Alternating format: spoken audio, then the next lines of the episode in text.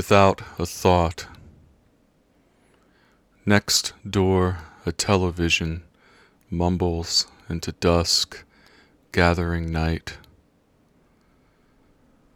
Following the breath, night flows through the form of the room.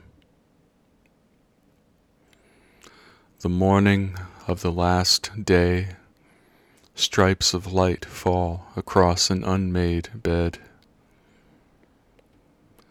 In the corner of the room, morning light collapsing. Wait. The wind will untangle the pond from the sky.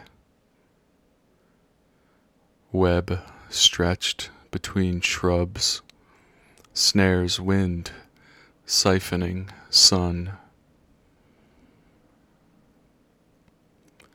When the rain reminds you you're alive before it begins to fall.